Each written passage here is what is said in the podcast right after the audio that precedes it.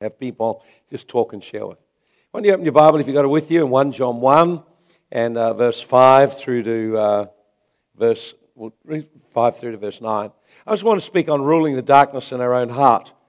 And uh, of course, this message is for the person next to you. So tell them, well, you need to listen up. This is no doubt for you. Because we're all okay, mate. we're all okay. We're all okay.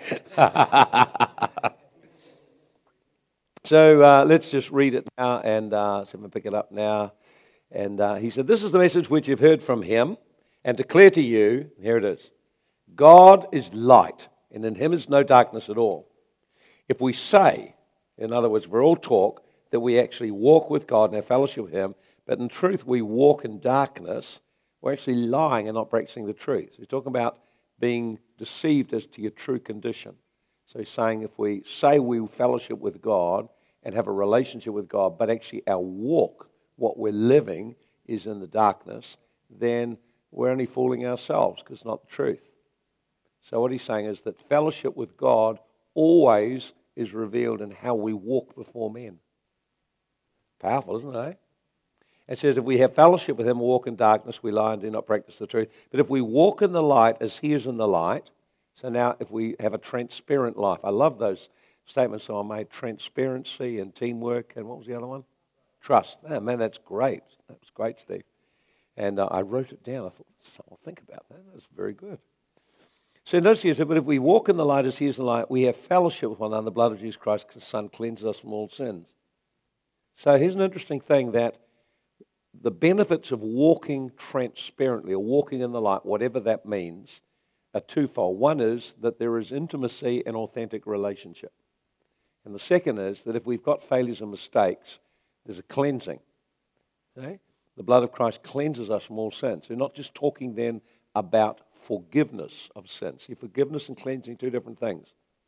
He said, if we confess our sins, verse 9, he's faithful and just to forgive us our sins and to cleanse us from all unrighteousness. So why don't we just have a talk about differently forgiving, forgiving and cleansing? Forgiving means the legal guilt associated with our failure that gives demonic spirits right to rule or access our life.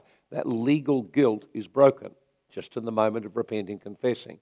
But cleansing has to do with the impact of sin in our life and the shame and the embarrassment that we carry. And what he's saying really is this if we practice transparency, the benefits are we build intimate relationships and there's a cleansing continually take place no matter what's happened, what's going on in our life. Cleansing is very, very effective. So, darkness in the Bible always is synonymous with demons, or pretty well always, not every time, but most times. Darkness is a doorway for demons. So, darkness is a state where we hide things, cover things, have secrets. Darkness is a state, it's a way of living where things are covered and secret and hidden away. Uh, it, it's where demons have legal right to traffic our life. Now, this is a thing that a lot of people don't understand. They don't understand that demons are really quite restricted where they can have their activity, and it is to where there is darkness or where we breach the law, break the law, and, sin against God. And in those areas of our life, they have legal right, legal access. So the spirit world works on law. Break the law, and the demons have right to move in. And then once they've moved in, they enhance and increase the pressure in our life. So I want to try and help us to find some strategies out of all of that.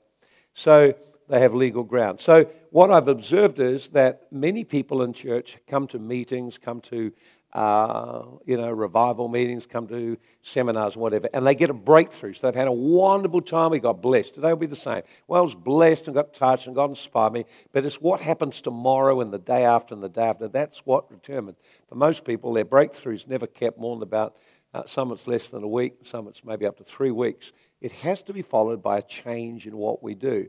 And so he's saying very clearly here that walking in the light actually is the way we address the issue of dealing with the darkness in our life. We have to have relationships and we have to become transparent. You can't do it any other way. That's why many of the guys here have gotten a group. You'll find just, although it's a little awkward when you start, once you build trust and start to just talk about life, just the talking about life and its wrestles and its struggles disempowers what's going on behind it. And so, most of us, when we have a struggle in our life, it's trying to handle it alone is what magnifies its emotional and spiritual impact around us. The moment you talk and share about it, Often that's all it takes. You've just unloaded it. The person doesn't even have to help you often, and there it is. You can actually, you've got it off your chest, you've got it in the light, and that breaks the power. So, for example, when Elijah was pursued by Jezebel, his strategic mistake was to shut down and isolate. When he did that, he lost his total positioning and authority as a king or as a prophet in the nation. Jesus, when faced with similar pressure, consciously drew people in to share what was going on in his world and get them to pray with him.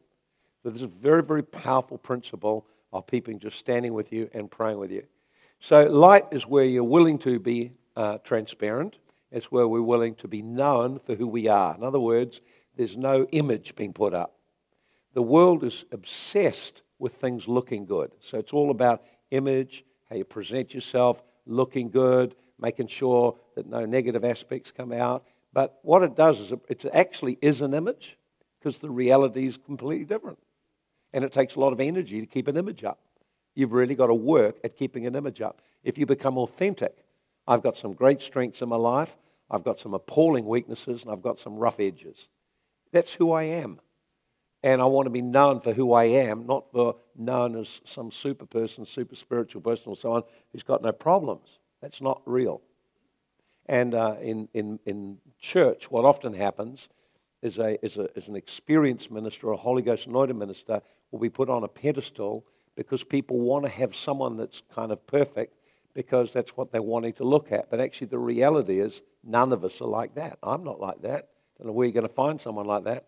And so when you raise someone up into that kind of pedestal, they become an idol in your life, and real people just don't behave in a perfect way. They just actually are just people. So it's great to be able to be authentic. Now, the issue of walking in the light doesn't mean you blab everything to everyone.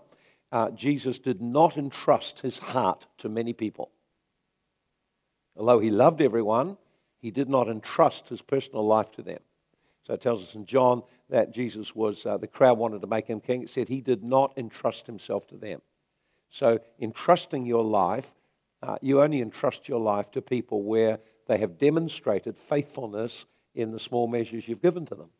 So the work of building those kind of relationships is quite a work because you've got to build uh, a fellowship together and it's a bit superficial and you begin to share a little more. Trust begins and as you experiment in sharing a bit more of your life and find you meet an environment where people are trustworthy and they're reliable and they don't betray you, you can share more of your life. The hardest um, things to keep us walking in the light are where we've entered relationship and have been betrayed by people sharing our secrets with someone else. That, that's something, when you experience it, shuts you down and it'll, it'll isolate you and keep you in the darkness if you don't make the effort to resolve the issue and start to stretch out again. So we all need that. So the principle is very clear walking in the light is intimacy. I become known for who I am. I'm not some super person. This is just who I am. Here's some great things. Here's some other things. Here's what I'm struggling with right now. Yeah, it'd be great to say that I felt God all the time, but I don't. It'd be great to say I heard Him all the time, but I don't. Great to say I had all the answers, but I don't. It'd be nice to say all those things. The real life is not like that at all. Real life is there are uncertainties in our journey. I have had uncertainties that have been major over the years. I still have them at times, and sometimes I just don't know what to do. That's how life really is for all of us. Now, it's, it's not comfortable when we start to talk like this because it removes an illusion of somehow a perfect life, and that's what we want to have one of those so we, I could be like that. But the real life, only Jesus is like that. For the rest of us, we're people. And so we can stand up in our office, stand up what God's given us, stand up as a king, but we need to actually build authentic relationship and be transparent because things thrive in the dark. Now, so we see then darkness are the things where we cover over, conceal, they give demons access. So, what kinds of things thrive in darkness? Well, there's all sorts of things thrive fears, injustices, offenses, hurts, misunderstandings, wrong beliefs, wrong perspectives. All of those thrive when you're isolated. Those things diminish when you connect. And uh, so, one of the things then is we have a look in 1 Samuel chapter 15. You cannot rule what you won't acknowledge pretty obvious, but I need to say it all the same. You can't rule what you won't acknowledge. So if you're going to be a king and you want to have dominion over your life, you can't, you'll never rule what you don't acknowledge. So if you've got an issue in your life and you won't acknowledge it, you can never have dominion over it. You will live in defeat. And it's your denial that causes that. So if I'm going to have dominion over any aspect of my life, any aspect of my personal life, then I have to actually be able to be real and to face the reality of it and take ownership of it. If you have a look here in uh, 1 Samuel chapter 15, I'll just give you, I won't go through all of it, I just want to pick a few highlights on it. And this is Saul. I want you to see now Saul, verse 1. Samuel said to Saul, The Lord sent me to anoint you king over his people, over Israel. Now listen to what God has to say. And notice, he's been anointed a king. So we're anointed kings. Notice what he said. Now, it's God put you to be a king. Listen to what God has to say. This is not about opinions, it's actually about fulfilling God's mandate for your life. So he said, Listen what he said. And he said, and This is what the Lord says I want you to punish, I'm going to punish Amalek for what it did to Israel, ambushing him on the way up from Egypt. So now go and utterly attack Amalek, destroy all they have, man. Don't spare anything man, woman, everything. The whole lot goes. So he gathered, and away he went there. And then, verse 7, he attacked the Amalekites. Verse 8, he took the king alive. So he never dealt with the root or the core of the problem. And the rest of the things he destroyed, kept all the people, he destroyed the people with the edge of the sword, but, he, but they spared Agag and the best of the sheep and oxen and fatlings and lambs.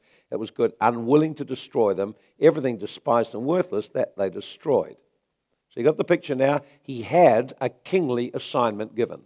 The assignment came from God. You are a king, but you don't live for yourself. You live as a servant king on assignment. You have some things God wants you to do, and only He can tell you what they are to do. Now, notice what? He held back from addressing the root, he spared the king. I wonder what issues in your life you're doing a good thing. You've got rid of the obvious things. So I don't gamble and I don't smoke and I don't do this and that. But you've got other things God is trying to deal with, and you won't go there and deal with them. Maybe it's just a root of self centeredness. Maybe it's a root of fear. Not obvious to everyone, but God's saying, I want you to deal with that issue. And you say, Well, I'll do a little bit, and maybe if I just do a little bit, that'll be enough. You know, perhaps it's an area of your finances, and God's wanting to bring the whole financial area of your life under order. And what you've done is you've just um, dealt with the obvious things that are wrong, but actually the rest of it you still haven't brought it into order. You still haven't dealt with the real problem trusting God with money. You just decorated the finances a bit. Or perhaps it's an area in your marriage and you haven't dealt with the root issue that's there. You've just made a few little changes, but actually the real problem has never been looked at or addressed. This is, this is what this is kind of about. And so what happened was, uh, when he came back to the prophet, the prophet was uncomfortable. You need prophets around your life. You need people around your life who can ask you the hard question. And so he came back. Notice what he said in verse 13. He said to Saul, He said, Hey, blessed you of the Lord. Hallelujah, glory. He said, I have performed the commandment of the Lord. I've just come back and done a great thing. So he's quite convinced he's doing fine. But Samuel said, How come I can hear the bleating of the sheep? He said, Weren't you told to get rid of them? Oh, oh. So what happened is this he had someone prophetic in his life to just speak to him and confront him in the inconsistency between what he said and what he did. All of us need people that can help us face the inconsistencies in what we say and what we do. Now, you don't all have a prophet come to your life. You just need some relationships where people know you and that can say to you straight, hey, you said you were going to do this, you didn't do it. We all need that. It's to help keep you on track, to help keep you out of the darkness. Because when you say things and don't do them, you go into darkness real quick. So notice what happens that what's happened is someone has said to him, You were told to do something, you had an assignment, you didn't do it. Immediately, he blames the people and he finds all kinds, there's a whole list of excuses. He minimizes it, excuses it, blames someone else, and then in the end, he puts it down and says, Well, I was afraid. I wonder if there's issues in your marriage and you're just making excuses not to address it and to deal with it because you're afraid of what the consequences might be. Or if there's issues in finance or in some other area of your life and you're just not touching it because one, you just got it's blame this or that, and you made all the reasons, but actually God's saying, no, none of those reasons cut it. I just want you to deal with this issue at this time. And so what he did was he kept making excuses, and in the end, it turned out all he wanted to do was to look good in front of people he didn't actually want to address the issue. When he finally came up and said, I've sinned, but now come and worship with me, stay here and make it all look good in front of the people, his whole heart was exposed. He was not interested in getting right with God. He just wanted to be popular with people. Now, this is a real easy to, area to fall into, is to want to be liked by people and not deal with the issues in our life of walking in character and integrity. And it cost him his kingship. God stripped away his right to rule because he would not acknowledge what was an obvious problem in his life. Now, you find this in many places in the Bible where kings refused to acknowledge an issue, it cost them the kingship, cost them their ability to stay and remain to be productive in the role God called them to. Very, very important things to learn. So, for example, 2 Chronicles 26 is a guy called Uzziah. And Uzziah was doing really well, prayed, blessed God, uh, sought the Lord. And then when he got really successful, he got lifted up in pride. And then he said, I want to become a priest. And the Bible says, valiant men withstood him. Isn't that a great sound? Valiant men withstood him. We all need valiant men to be able to stand up and look in our eyes and talk to us about stuff. See? Paul said, I withstood Peter to his face because he was to be blamed. So, biblical confrontation is about having relationships where people can speak in where our lives are inconsistent and help us address what we need to address. It's not, it happens all the time. You don't need a lot of it, but it's just having the relationship helps keep you in the clean, keeps you out there, keeps you accountable. And of course, Uzziah just, when he was confronted, just got angry. So when the last time someone spoke into your life, how did you respond?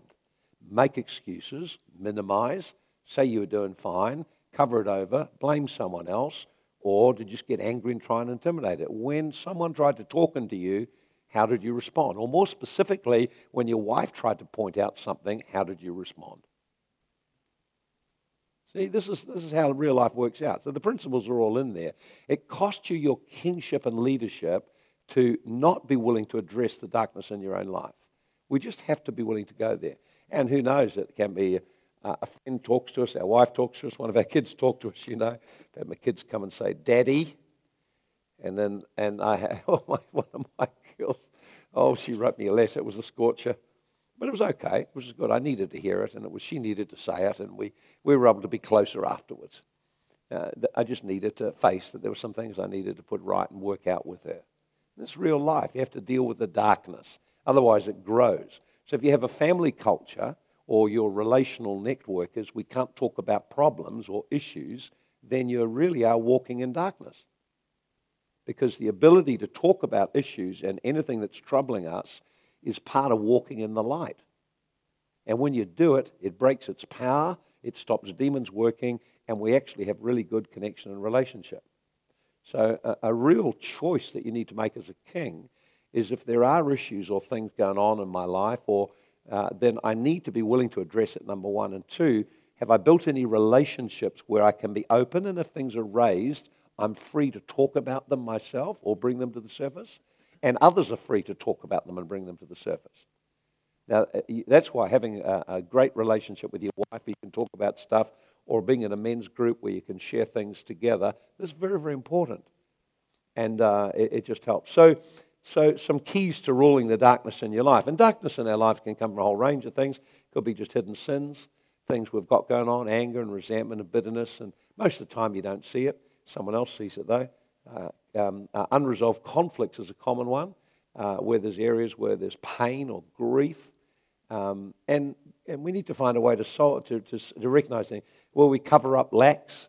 You know, I found guys try to pretend to be better than they are. I've seen people that just try to present that they're very successful and actually they're on the verge of bankruptcy. But I've seen them still try to look good. In other words, probably this desire to look good has led them to be bankrupt. Financial mismanagement follows behind very strongly the trying to look good and buy stuff that you can't afford. Uh, another, so covering up lacks and pretending to be somewhere not, or just the shame of secret failures in our past or whatever. All of these things are areas of darkness, struggles we may have, these kind of things. So, so what am I going to do to have dominion over the darkness in my life? How do I have dominion over it? So there's a number of things you can do. So I'll give you several things that you can do which will help. And uh, not necessarily in order of importance, but that each part of them contributes to you having a strategy as a king that you will rule the darkness in your life. You see, coming to freedom retreats is great, but it, it's not ruling the darkness, it's just breaking the darkness. To rule it, you have to establish habits and patterns that are different thought patterns and behavior patterns, and we need relationships to help us do that. So, anyway, how do we deal with this stuff? The thing to realize is that when we've got issues going on in our heart, they have energy. They have spiritual energy. Sin actually has an energy in it. The Bible talks that the works of the flesh or sin energizes the flesh. So, sinful activities or bondages or blockages or issues in our heart, they actually have an energy that resists the life of the Spirit. You have to realize that. Now, the, the Holy Ghost Himself, what I was trying to do in the last session was to get you to stir up your spirit man so you'd feel the energy of God rising up. Now, it's normal to be able to have that energy with us all the time. But other stuff de energizes you. And particularly if you've got unresolved struggles in your heart, actually what happens is it can push against you and keep you low energy and passive and shut down. So, how can we deal with that? Well, number one, I believe an important part of dealing with darkness in our heart is continually draw near to God. Continually draw near to Him in prayer. Isaiah came near to Him and it, it, he became aware of issues in his life just being in the presence of God. So it's a conscious decision to seek to build an, the presence of God in our life. You know, we talked about the strong praying in tongues, the attitude of gratitude, but to become conscious of God. When you come into a meeting on Sunday, don't just come and sort of half heartedly clap a few, say, just let, pray strongly and activate so your whole inner man comes alive. We engage God in our spirit, but if your body's heavy, your spirit is flat and it stays under your body and it stays contained by your body and soul. So I do think, I, you'll notice I move in meetings. I move because I want to keep alive. Sitting down, you're de energized. So I get up, I move. Why? Because moving the body just helps the flow from within. Now, the Bible tells very clearly your spirit's got a whole number of functions. One of the functions your spirit has is this keeps your body alive. So it must be important, your spirit. Your spirit departs, your body dies. If your spirit gets wounded, your body gets sick. And the Bible says that your spirit is the lamp of the Lord. In other words, that your spirit illuminates your mind as to what's going on inside you. So if you don't listen to your spirit, you can't pick up stuff. So the first thing to do is to actually purpose that I'm going to build a strong prayer life where I am actually energized and alive and feel the flow of God in my life. So, for example, the Bible says you are one spirit with the Lord. So when you stir up and flow from your spirit, the anointing flows with you. That's why when I got you moving your body, praying strongly in tongues, starting to activate, you start to come alive and your energy level just comes up like that. Now, you give yourself to doing that, you'll energize body, soul, and spirit, and you start to become tuned aware of God thoughts, God ideas, God things. So, the number one thing, I think, is just building a con- conscious commitment to come near to God. Because I tell you why, if there's darkness in your life, you, the first thing to go is your connection with God. Somehow you draw back there. So keep that alive. That's the first thing. Second thing is learn to listen to uh, impressions of the Holy Spirit and to listen to impressions of the Holy Spirit. Because the Holy Spirit can identify for you blocks and pressures and, and uh, areas of darkness in your life. And uh, he, can, he can show you patterns of sin, patterns of temptation, areas of avoidance. So he can show you those things. So, for example, I try to keep alive in my spirit. So I'm driving down the road, I become aware of what I sense and feel. And if I have an unusual sense or feeling, I actually try to name it so that I'm aware what is there. So, for example, I, was, I observed that I had a meeting, I had a couple of meetings to go to, and I observed quite a resistance in me about those meetings. I had no idea why. They were not unpleasant meetings, there's no conflict situation. there's nothing like that. It's just there was inside me like a resistance. There was, there was an energy pushing against me wanting to do this thing. And so I thought, what is that? what is resisting me doing what actually is a part of what I do? And then I began to look and say, Holy Spirit, show me what is there. And then I realized I had an area of disappointment and an area of fear. And just, if I hadn't noticed the reserve and inquired, I'd never have known what the issue was. So I've learned to listen to the impressions within your spirit. And if you're not sensitive and developed in that area, practice. Fasting can help you because it just sensitizes you. And if you still can't pick anything up, then let the guys around you talk to you and tell you. Say, listen, guys, I'm pretty thick when it comes to any of this stuff. If you see anything, talk to me. Well, that's at least you got someone talking to you. That's a big help, really. It's a, you got to have, you've, you just got to see if we're committed to walk in the light that we've got to do the things that'll keep us in the light. So one is continually working to draw near to God, and anything that resists that flow of His presence, be alert to it and contend with it. Try to find what's resistant. Second one is become aware of impressions you have. Now, for example, I had a, uh, um, I was just listening to a tune, and as I was listening to the tune, I suddenly felt tears start to come to my eyes. I thought, why am I crying? What is, what is this emotion I'm feeling? And I could feel the presence of grief. And then I realized, well, is it something I'm hearing in the tune? No, it wasn't something I'm hearing in the tune. Well, what is it? So I just began to then, as I was just praying in tongues, just allowed the grief to flow. I said, Holy Spirit, show me where it's coming from. And then gradually I become aware of an area of disappointment and grief and sorrow and lack. And so it was just like it was just like a little flash, just like that. So I, I then, when I had more time, spent some time in the presence of God, said, Now, God, show me what that is. I remembered what I'd been thinking and feeling, and then I become aware of it. I had another experience. I was in prayer and I was just pushing into God, pushing into God, pushing in prayer, and, and beginning to declare His word over my life. And suddenly just saw a picture. And I saw a picture of me, and I saw a soldier in dressed in armor uh, or dressed, you know, and, the Roman soldiers pretty armored up in the front, but the back wasn't so much. And I saw, and he wasn't standing up, he was down on one knee, and there were lots of arrows in his back. And suddenly I felt grief come, just like that. Now I was in a place where I couldn't pursue it any further. So about a week ago, I just uh, got into, I decided I'd go near to God and then push into that place again. So I did just pray my spirit up in tongues, and I began to remember what I had seen and consciously push to see more. And as soon as I did it, I was back there and getting the vision again, and now I could feel what it is, and I could feel judgments, accusations, criticisms coming from behind my back, coming against me, and I'd been affected by it emotionally. I began to weep and weep and weep. Then I began to see where they came from. Isn't that amazing? And so I just prayed and blessed the people, forgive the people, and thank God. And on Sunday, well, that was Saturday night. Sunday, when that was last Saturday night. And Sunday morning, I was in the worship. I was standing, and as I was worshiping just upside Sue, suddenly again, I saw that same picture, except this time I saw Jesus take his hand and go down my back like that, and every arrow fell off. And then I saw him hold his hand on my back, and I saw myself just stand up again, just like that. And I felt the strength come into me, just like that. Now, now, the thing is not so much what happened, the thing is how you go about engaging what's going on in your life. You have to become aware of the flows of energy inside you. The Holy Ghost energizes you. Sin de energizes or resists you. So, being aware of pressures inside you, resistance inside you, fears inside you, sensations inside you is how you become aware of what's going on in your world apart from someone just looking in your eye and telling you, suck, what you're doing is bad. You know, that, that helps. It's easier that way, but however, it's a bit painful too. So you become aware of it. And uh, so anytime you're feeling a resistance, notice, notice I am feeling resistance in this area. What is that resistance? What is causing it? What do I need to do to get through it?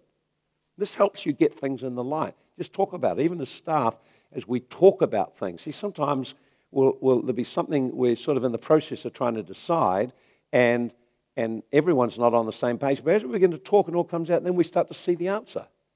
It's like all the stuff goes, and then you've got the answer there, and it wasn't hard at all. Wonderful to do that. Very important to do that. Uh, and uh, if we don't do that, then you sit on stuff and it builds. Here's a third thing you can learn to do learn to identify roots that energize the problems. Behind most of the problems we have is inevitably a spiritual root of some kind. In other words, the things that affect us negatively in the natural have origins in the spiritual. So, uh, for example, many problems can only be solved by dealing with the spiritual root of it. So, for example, if you have an issue of unforgiveness in your heart, if you deny it and say, No, I've gotten over it, I moved on, I got over it, but actually you've still got the sin in your heart, Or if you just blame someone else, no, it's their issue, their problem. If you've just done all those things and you haven't acknowledged, actually, no, there is a resistance in me to loving that person, there must be an issue in my heart. So the issue unforgiveness, you can call it whatever you like, but in the end it is sin and it is a spiritual root and it does de energize you. So if you don't actually go there and remove the energy block, then you've got a problem. And in the end, your Christian life is incredibly hard to run because there's no life, no energy in it. That's why a lot of people are de energized all the time. They don't quickly deal with stuff and stay in the flow of the Spirit. So therefore, there's like an, a lack of energy, lack of life all around them. So I have found that it helps. There's a whole number of ways you can deal with stuff. One way you could go and get counsel and help. That helps. But why don't you decide Firstly, you're going to probe and look and pray to see if you can find out what the root is. So here's a few things you could ask yourself. The first thing is is this a generational issue? Is this kind of thing I'm struggling with? Is this something that's been in my family? Did my father or mother have that same kind of thing? Is this a generational thing? If it's a generational thing, I need to renounce the generational curse, whatever's behind it, and break it off my life. If, the, if I'm repeating a pattern in my family, this is generational, I just need to acknowledge the energy is a generational thing. It's a spiritual power running down through the family. I just need to cut it off. Okay? Second thing is, is this just a habit that I've got? I've developed a bad habit of sin. It's a sin habit in my life, and I've never really deeply repented of it. I've never really seen how badly it affects me. I've just condolged it and then minimized that it was a problem. Oh, that's just me, you know, the Irish anger, you know, all that kind of stuff. Found a way of explaining away what actually isn't right. It's a sin. So, is it something that I've continually sinned in and I need to really deeply repent? Maybe have a season of fasting and pray. Is it a sin that just needs repent and confession? Uh, have I got an attachment? Uh, the Bible talks about to attachments or defiling attachments. Am I attached to someone or something?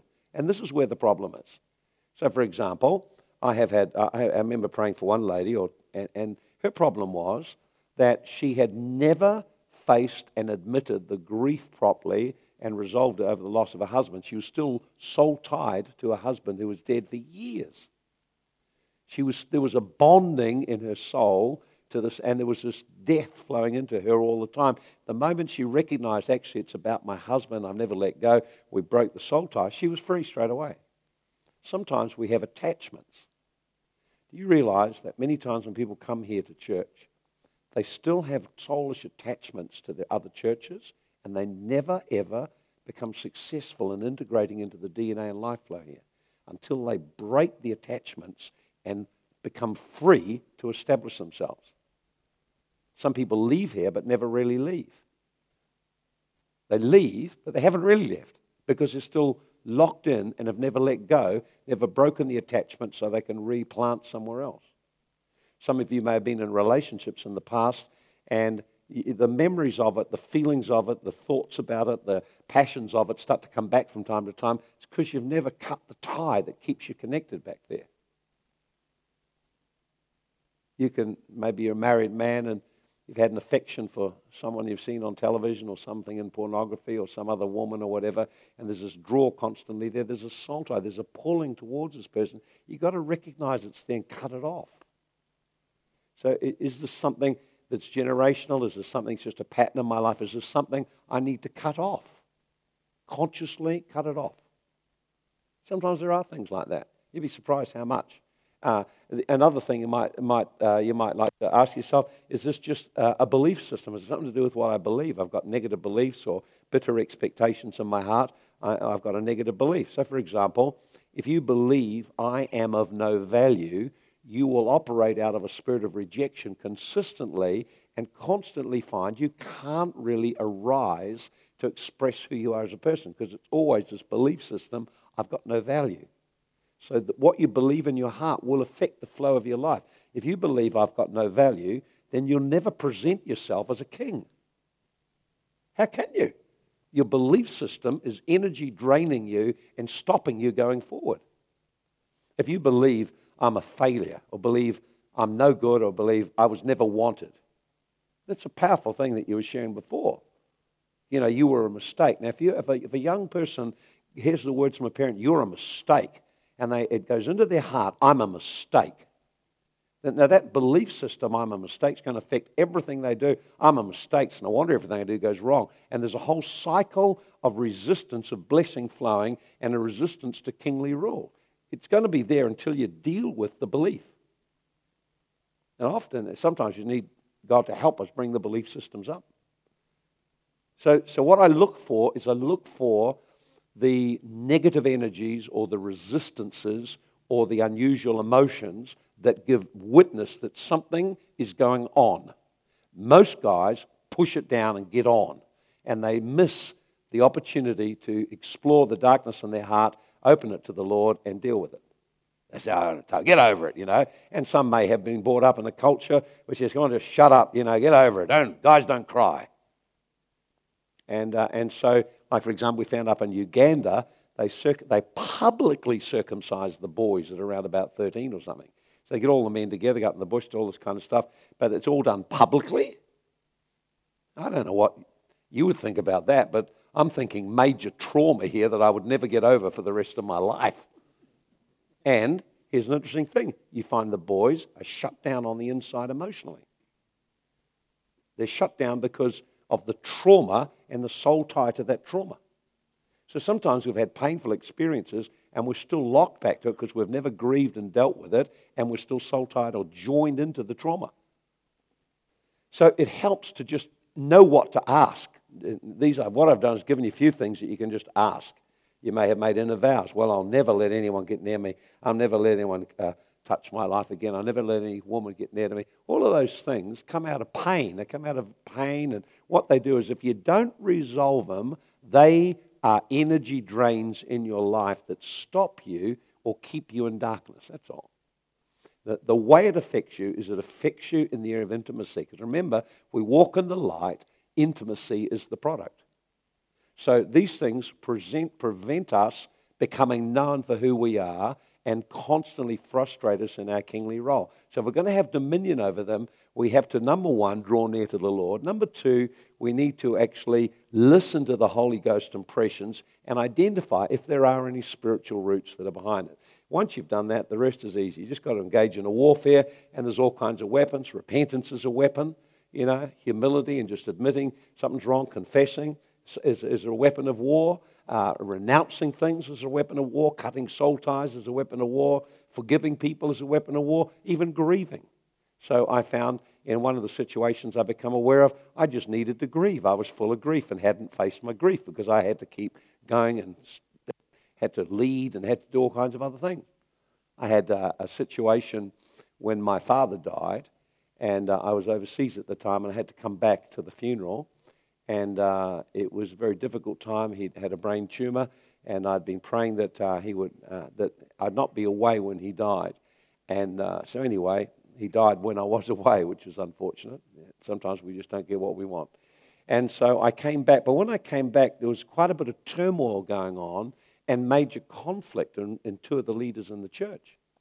And so when I came back, I couldn't enter into the grieving process at the funeral because my mind and emotions were full with some of the tensions of what was going on and how to resolve it. So I went through the whole process of the funeral without grieving properly.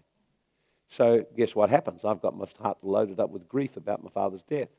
And it was a year before I could resolve it. Some people, they just don't resolve it easily many, many times. And so a year later, I decided, I think I've still never grieved right. I need to deal with this and the Holy Ghost just, just the impression came up to deal with it. So I just went to the grave and I just began to stand there, began to think about my dad and what I missed about him, and then all of the grief came up, and it was over. It was resolved just like that. So people live with these things and they de energize us. And if we don't deal with them, then, you, then there's major issues. There's a movie I just took joy to see called um, Oranges and Sunshine. Uh, it's just on currently at the moment. It's a, it's a true story based on the deportation of about 130,000 children. They were taken away from their families. Often the families thought the children were dead, or the children were told the parents were dead, and they were deported to Australia as well as other places. And then years later, a woman, that, and it, was, it took place in the 50s, 60s, 70s, only stopped in the 70s. And, uh, and, and, and what happened was a, a social worker found out about it and began to explore it. When she came out to Australia, She was at a camp where they had many of these kids uh, now growing up, and she asked them who would like to know a little bit about their roots. And she was surrounded by people grieving because they didn't know who they were or where they came from. And they're all grown up, they're in the 50s. See, people don't necessarily get over stuff because time has gone on. You get over stuff when you get over it, when you resolve it and deal with the darkness in your life. There's one guy there, particularly, and he'd been put in a, uh, in a school, a religious school, and he'd been sexually abused over years, and his whole emotional life had shut down since he was a child. So this is what goes on in our lives. This is, this is life. So if you want to deal with darkness in your life, number one, draw near to God because He's the one who knows what's there. He's the one who can help you. Two, learn how to listen for the impressions of the Holy Spirit for your own life, not just for everyone else, for your business and everything else. Learn to listen for your own life. Three, try to seek to identify what the roots are. If you need help, go and ask for some help. And then finally, you need to engage in the warfare needed, which is actually bringing the thing to the light repenting, forgiving, releasing, cutting it off, canceling things out, renouncing things, or actually just grieving over the loss in the presence of God so that you can let go. Then you start to rise again and start to become a different person. You're able to change. So sometimes the only way to keep out of darkness or to get out of darkness is to, spe- is to have the support of other guys, someone you can talk to and someone you can relate to, someone you can pray with. So all we're going to do is just going to have a chance to just pray right now. Um, I think that other men is really wonderful to have other men around us. For one is for support, to encourage you and strengthen you. Two is for accountability, that someone can speak in and say, hey, listen, I noticed this, or I noticed you got pretty wound up when we were talking about that. It's not like you to be so emotional. You got all red in the face and looked like there was a lot of anger. You know, what's going on there? And, and see, you need guys to talk to you at that kind of level. And that helps, you, helps us face stuff. And it helps us then to break out of the darkness and uh, I've valued the people that have spoken into my life, and I've just encouraged men to be in groups of some kind, encourage you to build with your wife, where she's able to speak into your life and say, hey, guys, uh, hey, hey, uh, I just see this in you. Can we talk about it? Ooh, got all quiet now. The energy's, feel the energy sucking out now, you see. Because for many men, they're terrified of having that kind of relationship with their wife where she can talk openly about things she sees. Something's wrong in the marriage. It's not in the light, it's in the darkness because it hasn't been built into intimacy, which is the goal of marriage. Now, sometimes for men to get to that place, there's a journey needed where you get with other guys and you can share with other guys and build the confidence to be able to open your heart and life at a different level. If we walk in the light, now notice this walk, it's a decision and a choice to actually become a transparent kind of person that what you see is what you get, and I can talk about anything without fear. If I walk in the light, just like God is in the light, then my benefits for me are actually I start to feel connected and intimate and close to God and people. And wherever I've failed, the blood cleanses me, and I walk free from the guilt, shame, and the reserve of darkness that comes around it. What a great blessing and benefit that is, eh? Now, I don't want to just get into whole ministry flow. We've done that before because I don't think that's the way God wants us to go this time. What I'd like you to do is to get with one other man and say, God has shown me this area of my life that I need to walk into the light in. Would you pray with me? Eh? Now, that takes a bit of courage. If you can't start with another guy in an environment like this, when will you start? We've all got something that we could say, man, I need courage. I need fear. I've got some fear in my life. I've got some uh, this in my life or struggle in my life in this kind of area. Just bring it to the light. Don't get all the details. Don't expose at a level beyond what's appropriate. Just share, could you pray with me and stand with me in this area? I'm going to make a go for this thing and do what I can to deal with it. We do that? Okay, just find another guy. I want to get the musicians up. Just, just get an atmosphere of worship. And uh, we don't need to do this as a drunk, long, drawn out thing. I've given you the keys, I've given you the strategies. It's just a matter now of actually being willing to apply them. So come on, let's just stand and just worship the Lord and get in this and put some worship on. And, and guys, if you could get with someone else. Hello, thank you, thank you, Bruce. Let's just have an atmosphere of God here. Get with another guy. Come on, let's get into pairs. Move out of your seats. Break out of that safety barrier. Come on.